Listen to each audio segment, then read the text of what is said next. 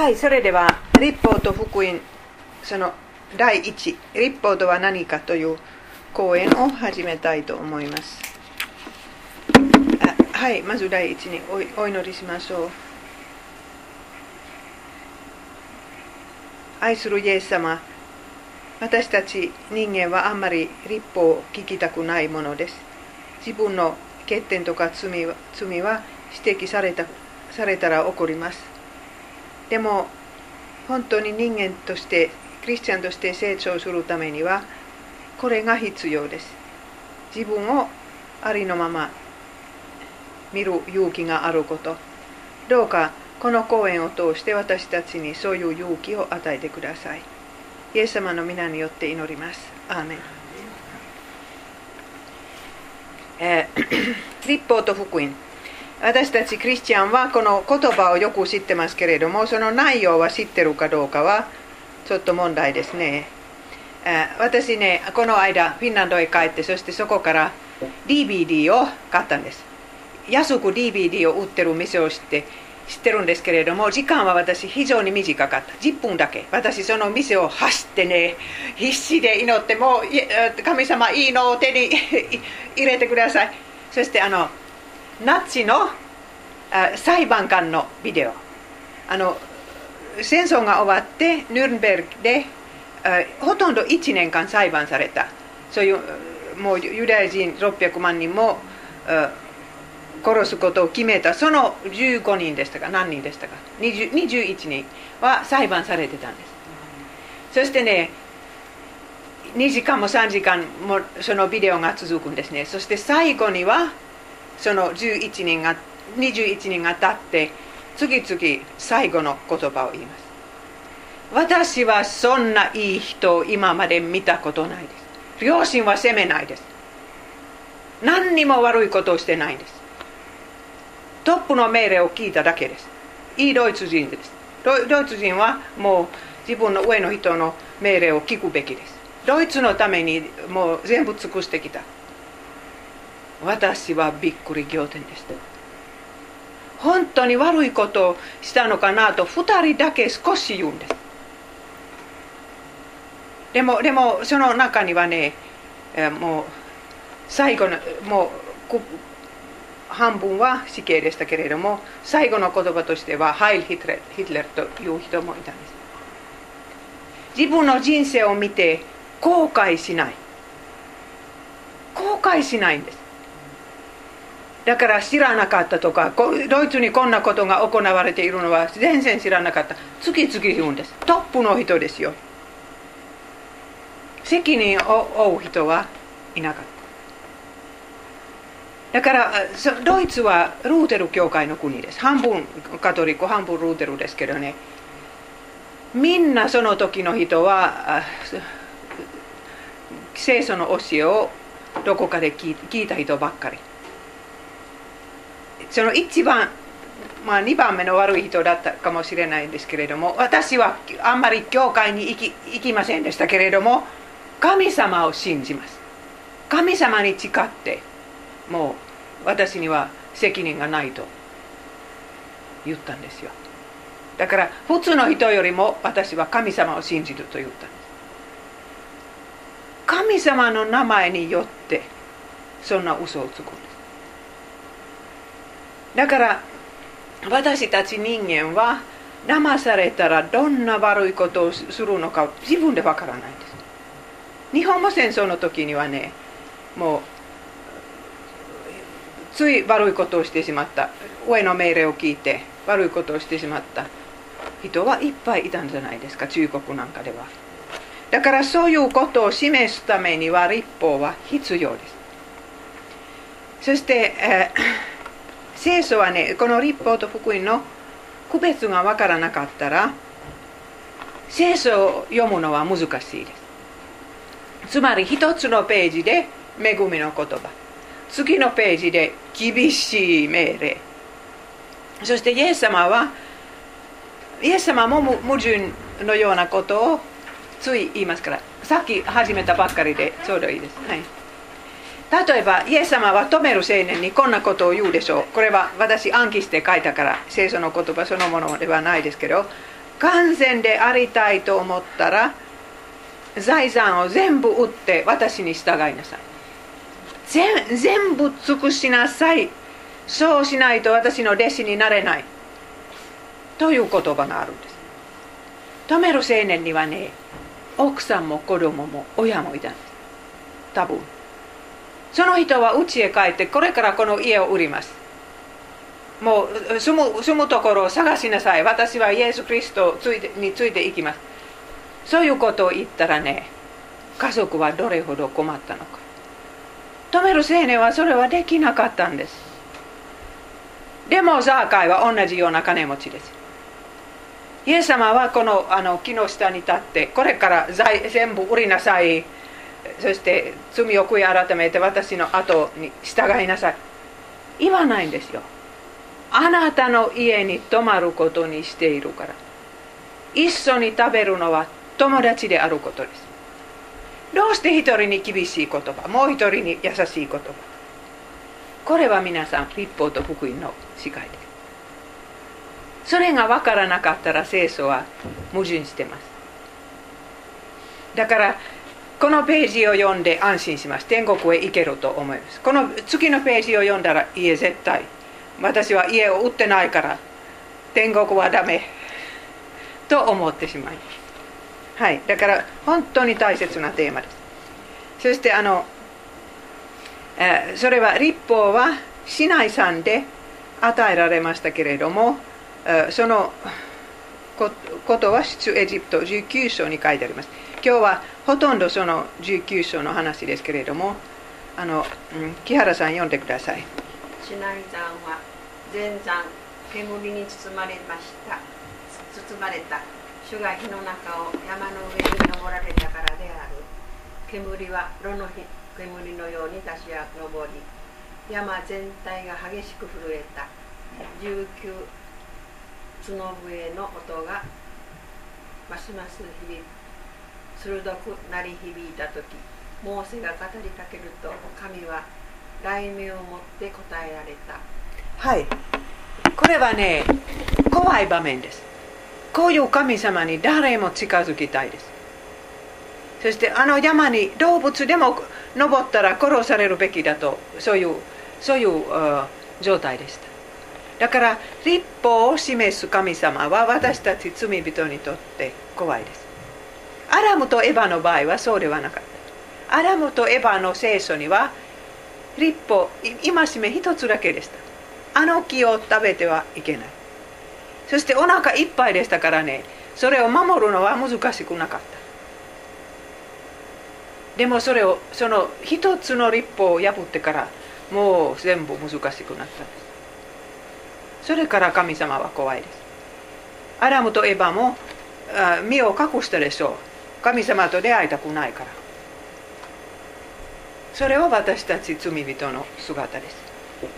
そしてあの市内さんで党の戒めが与えられましたけれどもその第一の戒めはこうです。お願いします。私は主あなたの神。あなたをエジプトの国奴隷の家から導き出した神である。あなたには私を置いてほか。私を置いて他に神があってはならない。これは第一の戒め神様はただお一人だけ。私たちをエジプトその奴隷の国から救い出してくださった方ですから他の神々を拝んではいけないんです、えー、そして自分自分の愛する人を神扱いしてはいけない。そして子供でも誰でも神様のところを私の心から取ってはいけない。そして本当にもう偶像とか仏壇とかそういう前で拝んだら罪になります。これは第一の戒めです。神様は私たちを作ってくださった方そして、えー、救ってくださった方ですから他の神々を拝んだら失礼です。大きな失礼です、えー、そして第二の戒め。皆さんは聞いたことあるかどうか知りませんけれども聖書には実会聖書の実会と早期より問題の実会の並べ方は違うんです。あの他の教会あの改革派とかね聖書の順番を守りました。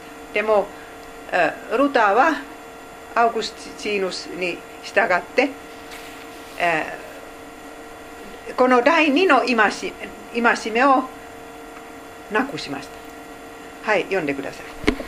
あなたはいかなる像も作ってはならない。上は天にあり下は地にあり。また地の下の水の中にある。いかなるものもえすみません。いかなるものの形も作ってはならない。あなたはそれらに向かってひれ伏したりそれらに仕えたりしてはならない。この戒めの意味は何であるかというとね絵を描いてはいけないという意味ではないです。神の絵を描いてはいけない。そして旧約聖書の中で神様の形を誰も見てないから書くのは無理だったんです。でももちろんイエス様がイエス様の後はねイエス様は人間になられた神様ですから香川イエス様を想像して絵を描いてもいいですけれどもそれを拝んではいけない。んですだからマリアとか政治何？政治とかそういう絵を拝んではいけないんですよ。もちろん日本の偶像の絵も。その作ることそのものももう罪です。私一回どこかのどこかの見物のところへ行ってそれはお寺かどこかでね。だからみんなにもう1万円で石を買うことができて自分で神様を作ることはできる。そういうところでした。だから私はもちろんしないんですけどね。周りは自分の神様を作ることを私見たんですね。でも人類はついこういうのを作ってしまったんです。見えない神様を信じたくない。そしてこういうのを作ったらイメージは全然違うんですもう。本物の神様のイメージ。これは小距離問答のルーテル教会の小距離の第2の戒めですけれども実は聖書の第3の戒めです。はいお願いします。あなたの神主の名を乱りに唱えてはならない。乱りにその名を唱える者を主は罰せずには置かない。置かれない。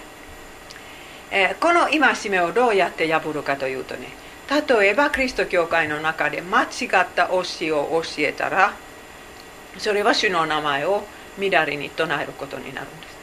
それは一番ひどい罪です。だからそそんなそういうふうに間違った教えを教えたらもう聞いてる方は迷わされてしまって地獄に落ちます。だからイエス様と言う時には本当の意味でそれを言うべきです。このこの戒めを守ることは苦しい中でイエス様助けてくださいと呼び求めるのはそれは正しい使い方です。イエス様の名前には力があるんです。だからそれも私たちね子供に教えるべきです。日本人の多くは暗いところとか幽霊とかそそんな紙縛りとかいろいろ恐れてるんですでもイエス様の名前だけ唱えたらもうもうそれはもう破られてしまうんです西洋にも今幽霊を恐れる人が増えてくるんですキリスト教会を捨て捨てているからだから幽霊は存在しているかどうか知りませんけれどもたとえ存在してもみんなイエス様の名前は怖いですそれを本当に私たちクリスチャンは自由に使うことができるから大きな守りです。他にはいらないんです何にも。そして第3の戒めですけれども聖書の中では第4です。はいお願いします。反則日を心に留めこれを成立せよ。6日の間働いて何であれあなたの仕事を7日目にはあなたの神主の安息日であるからいかなる仕事もしてはならない。あなたも息子も娘も。はい、えー、これはねあの日曜日の使い方です。日曜日には2つの意味があるんです。休むことと聖なる日にすることつまりあの御言葉を聞く。だから人間は同じことをいつもいつも何週間も何ヶ月も何年もやったらねもう人生は面白くないです。昔日本人はそうやだったでしょう。日曜日もなかった時。今も本当に日本の中ではもう日曜日も勉強したり働いたりする人が多いですけれども私たちの心も体もその7日間の1日はね違う日であることを必要としています、そしてだからもう洗濯とかね日曜日はしてはいけないんです。もう他の日に十分できるから。買い物もそうです。本当に静まって、家族のと一緒に時間時間使うとそして教会へ行くこと。これは頑張らなくちゃいけないこと。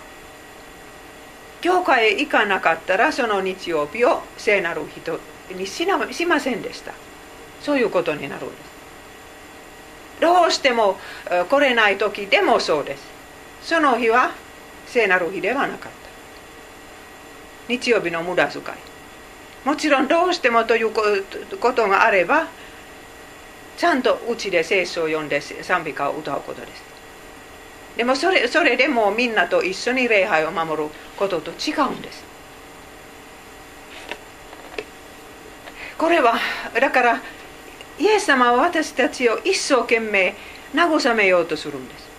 でも私たちはこの場に来なかったらどこでその慰めの言葉を聞きますか？そして生産式の恵み。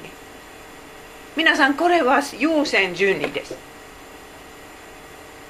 お金の面で損してもとにかくあの礼拝に来るのは大切なことです。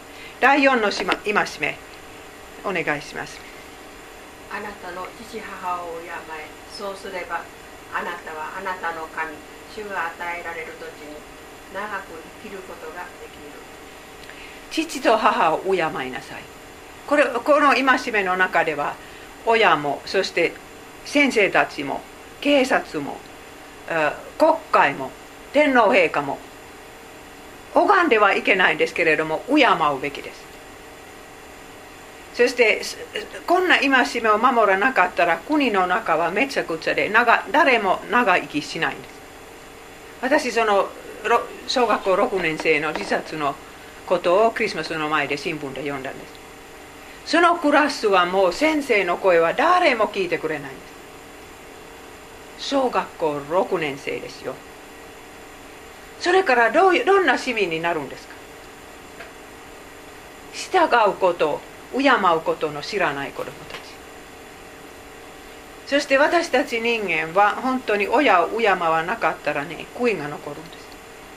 親はどんな親であってもとにかく私たちを産んでくれた親ですから。その人には何か敬うことのできるところを見つか見つけるべきです。そして死んでしまったらね親を敬わなかったらその人は自分で親になれない。本物の大人にならないです。はい。そして第5第6第7の戒めは短いですけどね。殺してはならない。皆さんこれはね中節中節は人を殺すことです。日本では何人くらいの人が中絶されて殺されたでしょうか。だから高齢化します。本当にこんなことをやる国民はなくなります。将来がないです。国民の一番の宝物は子供でしょう。それを捨ててしまったらね神様はそんなことをあもう本当にもう憎んでおられます。私ドイツへ行った時はねドイツで戦争の後1000万人の中絶がされたということを聞いてそしてね今働働き手がかけているのはちょうど1000万人。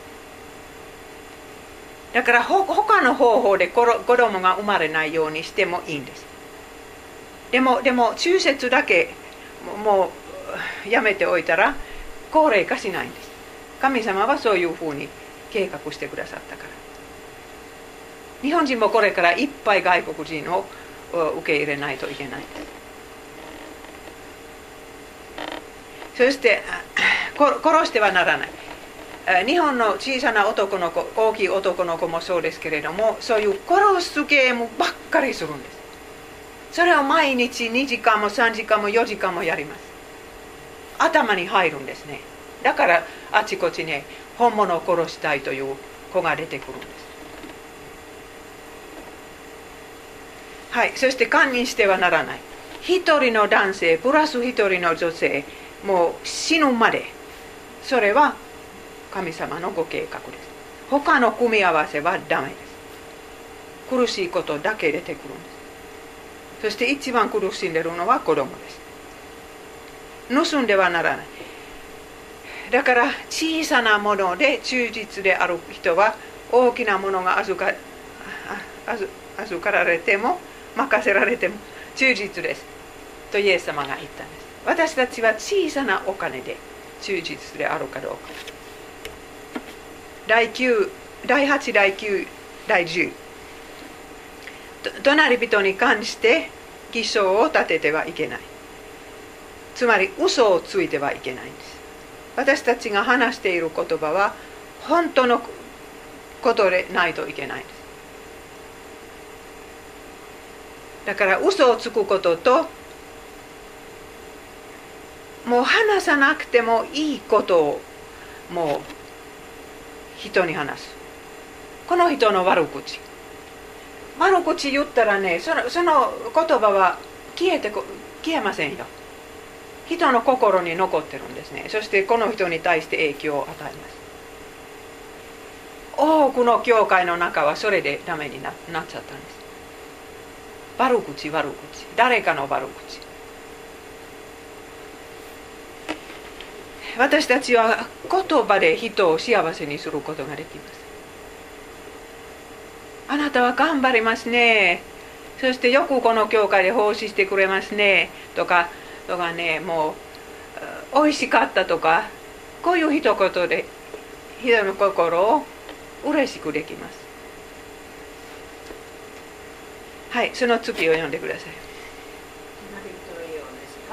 隣人の家をですかはい隣人の家を欲してはならない。隣人の妻男女の奴隷牛ロバなど隣人のものを一切欲し欲してはならない。欲してはならない新しい言葉。だから私たちのあの意欲のことです。心の中ではどんな欲があるんですか。他の宗教はあんまりそういうことに注目をしないんです。ただ行いさえさえ良ければそれでいいですけれども神様は私たちの考えていること望んでいることを見ておられますからそれは私たちの一番大切なところだと神様の目から見ると。だから私たちは一人で何を考えているのかそれは私たちの本物です。どんなことをどんな意欲があるんですか。だから人は意欲に負けて、えー人生をダメにすることが多いですけれどもアルコールとか性的な意欲とかとかタバコも体に良くないとか、えー名誉欲とかお金の意欲とかそういうのはいっぱいあるんじゃない。この戒めはそれを禁じてます。あはい、今、当の戒めを考えましたけれども、立法の内容は何ですか？まず第一、10回です。それから、黄金律。自分にしてほしくないことを人にしてはいけない。自分にしてほしいことを人にしなさい。これはどこの文化の中でも必ず人は分かるんです。自分のお金、妻、名誉はだから失いたくない。と思ったらそういう人の妻とお金と名誉を大切にしなさい。ということになります。そしてヤギと羊の例え話の中ではすべきことをしなかったということのために地獄に落ちます。最後の裁判はあの何と言うんですか。最後の神神イエス様が裁判される最後の裁判はあそのこの例え話の中ではねあなたは人を殺したというのは出てこないんですただ最も小さいものにしたかどうか簡単なことですよ食べ物着るもの飲み物住むところ私たちはこの世の苦しんでいる人はどれくらい考えているでしょうかパキスタンではねもう洪水の後何百万人もね住むところがないです。オーストラリアはもう金持ちが住んでるからオーストラリアの洪水は大きな記事になったんですけれどもパキスタンにはもっともっともっとひどい洪水があったんですけれども何ヶ月前。何千人もの人が家を失ったんですそれはもう私たちは忘れてしまった。はい。そして愛の戒め。神様を何よりも愛しなさい。隣人を自分と同じように愛しなさい。愛の借金があるんです。だから、えー私たちは愛するべき愛は愛さなかったのはそれは神様の前で借金になって誰かが返さなければならないことです。そして聖書のあらゆる忠告と警告はみんな立法です。絶えず喜びなさい。皆さんこれは福音ではないです。立法ですよ。命令形です。私たちがやらなければならないこと。そして模範であるイエス様。イエス様はあもう悪いことをなさらなかったのは私たちも同じようにいかなければならない。それは立法ですね。皆さんこのこれは全部いいことですよ。そのナチの人は立法を聞かなかったからああいうふうに心は責めないということができます。立法が与えられたのは祝福です幸せです。だからイスラエルはそういう面でラッキーな民族です。正しい立法がなかったら人間は間違った立法を作ります。例えばあのいろんなその仏教の何ですか宗教宗教？平安さんを回って千日も修行？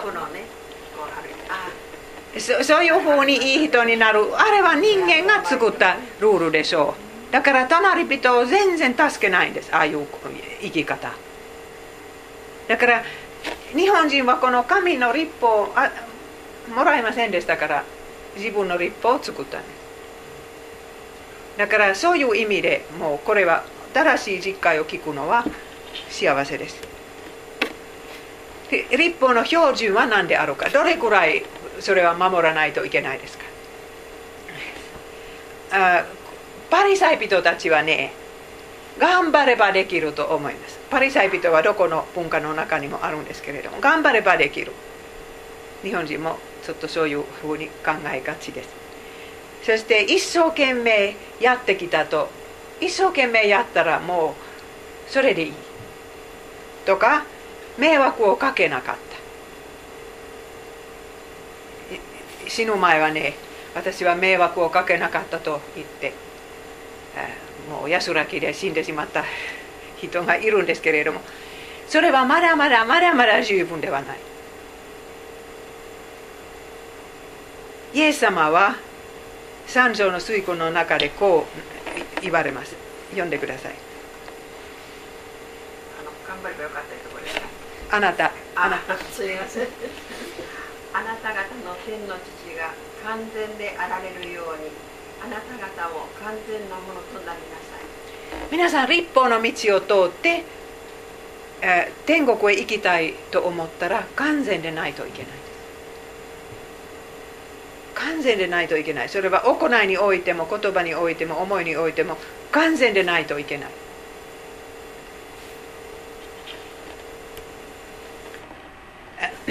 そしてあの立法の中には罪からの罰も入ってます。立法を伝えいくら伝えてもね罰を言わなかったら人は怖くならないんです。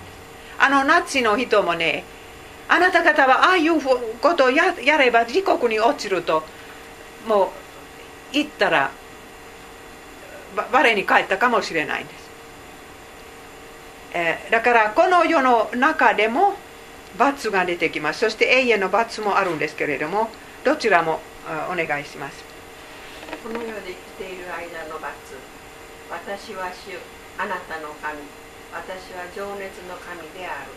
私を拒む者は者にはそうでしょうかね。父祖の罪の子孫に3代4代までもと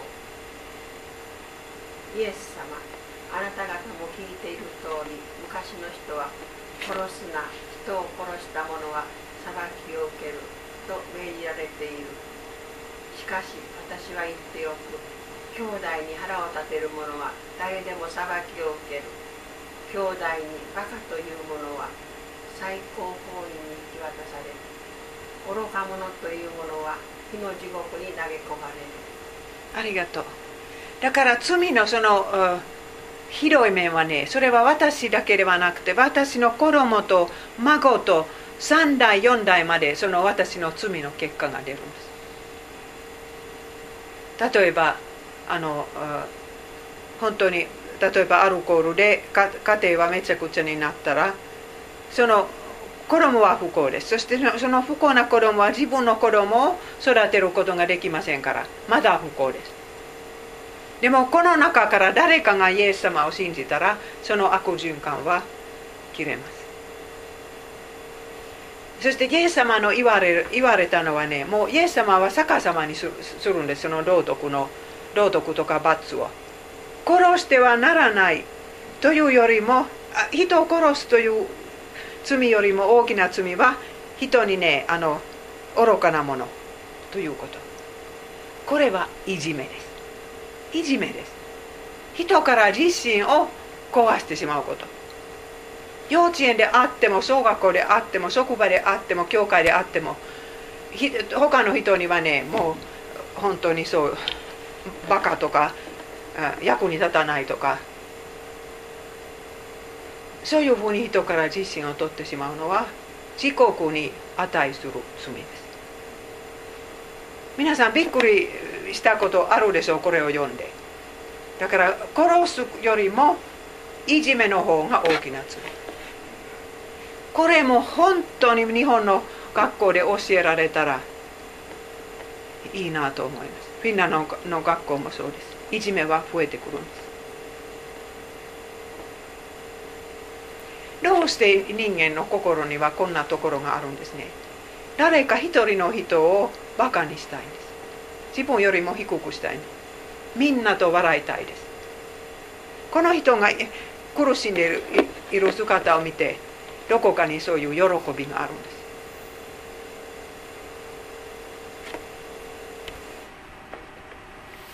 はい。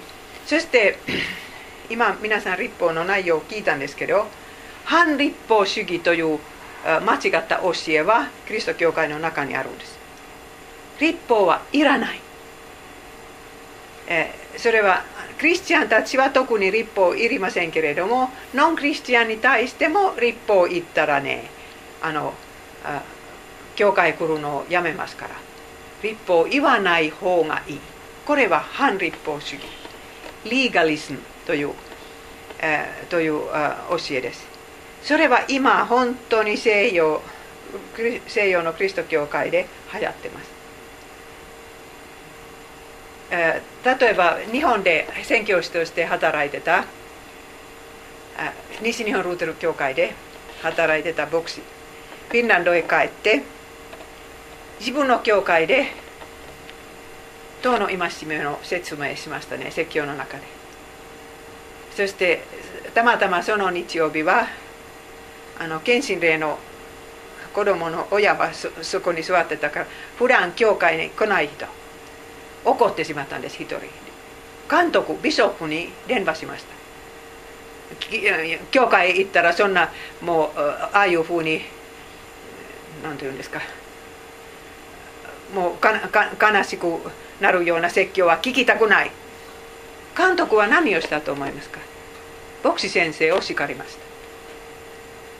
そんな説教をやめなさい。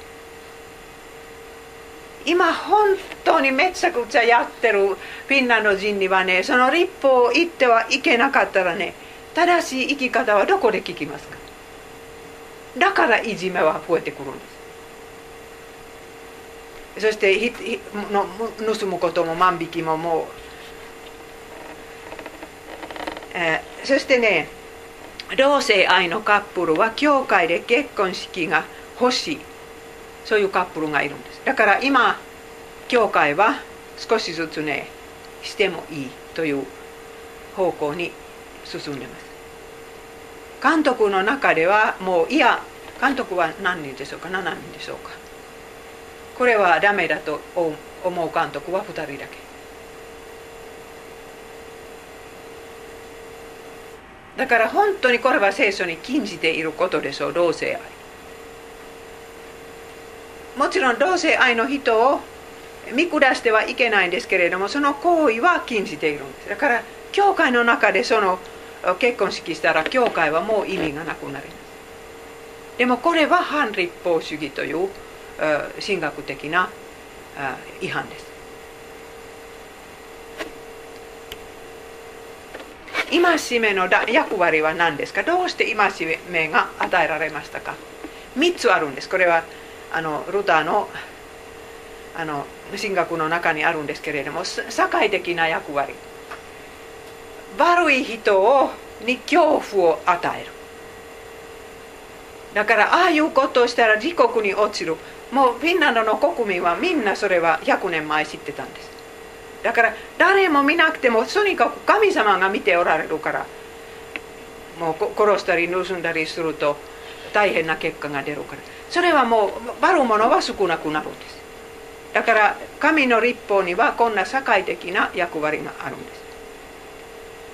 す。その次の立法の役割は個人に罪の罪を示しその罪意識を与えキリストのもとに追い出すこと。皆さんこれは党の戒めの一番大切な役割です。お手上げ。できない。立法の道を歩んで私絶対天国へ行けない。イエス様助けてください。罪を許してください。そそれは立法の一番大きな役割です。立法を伝えないとイエス様の十字架を必要としている人は出てこない。これはもう立法の一番大切な役割ですだからさっき皆さん党の戒めを聞いた時も心が責めたのは絶対あったんですねそしてその責めということで何をしたらいいかと思うとねそれは十字架の下で下ろすことです心が責めて責めたまま帰ってはいけないんですだからイエス様が死ななければならなかったと思う思うべきですそして第3の役割はクリストさんの場合はどんな奉仕をしたらいいかあすみませんしたらいいかということを示しますだから党の戒めを見てどうしたらいいか分かるんですとかイエス様の三条の水訓を聞いてどうしたらいいか分かるんですそれを忘れるとね修道院を作ってねそこへ行っちゃうんですイエス様はそんなそうしなさいと言ったことないでしょ。うだから本当にそういうクリスクリストさんもそういう、そういう教えを必要とししてます。結局モーセは実会の板で失望しました。神様からその塔の戒めの板をいただいてから山から降りるともう最初の偶像が出来上がってたんです。皆さん人間の心はこれです。もう40日間だけです。モーセはいなかった時。同じ国民は2ヶ月前視界は2つに分けて道がそこにできた。そういう奇跡を見ましたよ。2ヶ月でそれを忘れてああいう神を作るんです。だから本当に私たち人間の心はどれほど悪いか私たち自分でわからないんです。そしてモーセはその板を潰してね壊してだから結局この板は役に立たないと分かったんですね。罪を罪意識を与えることに役に立つんですけれどもいい人にするためには役に立たない。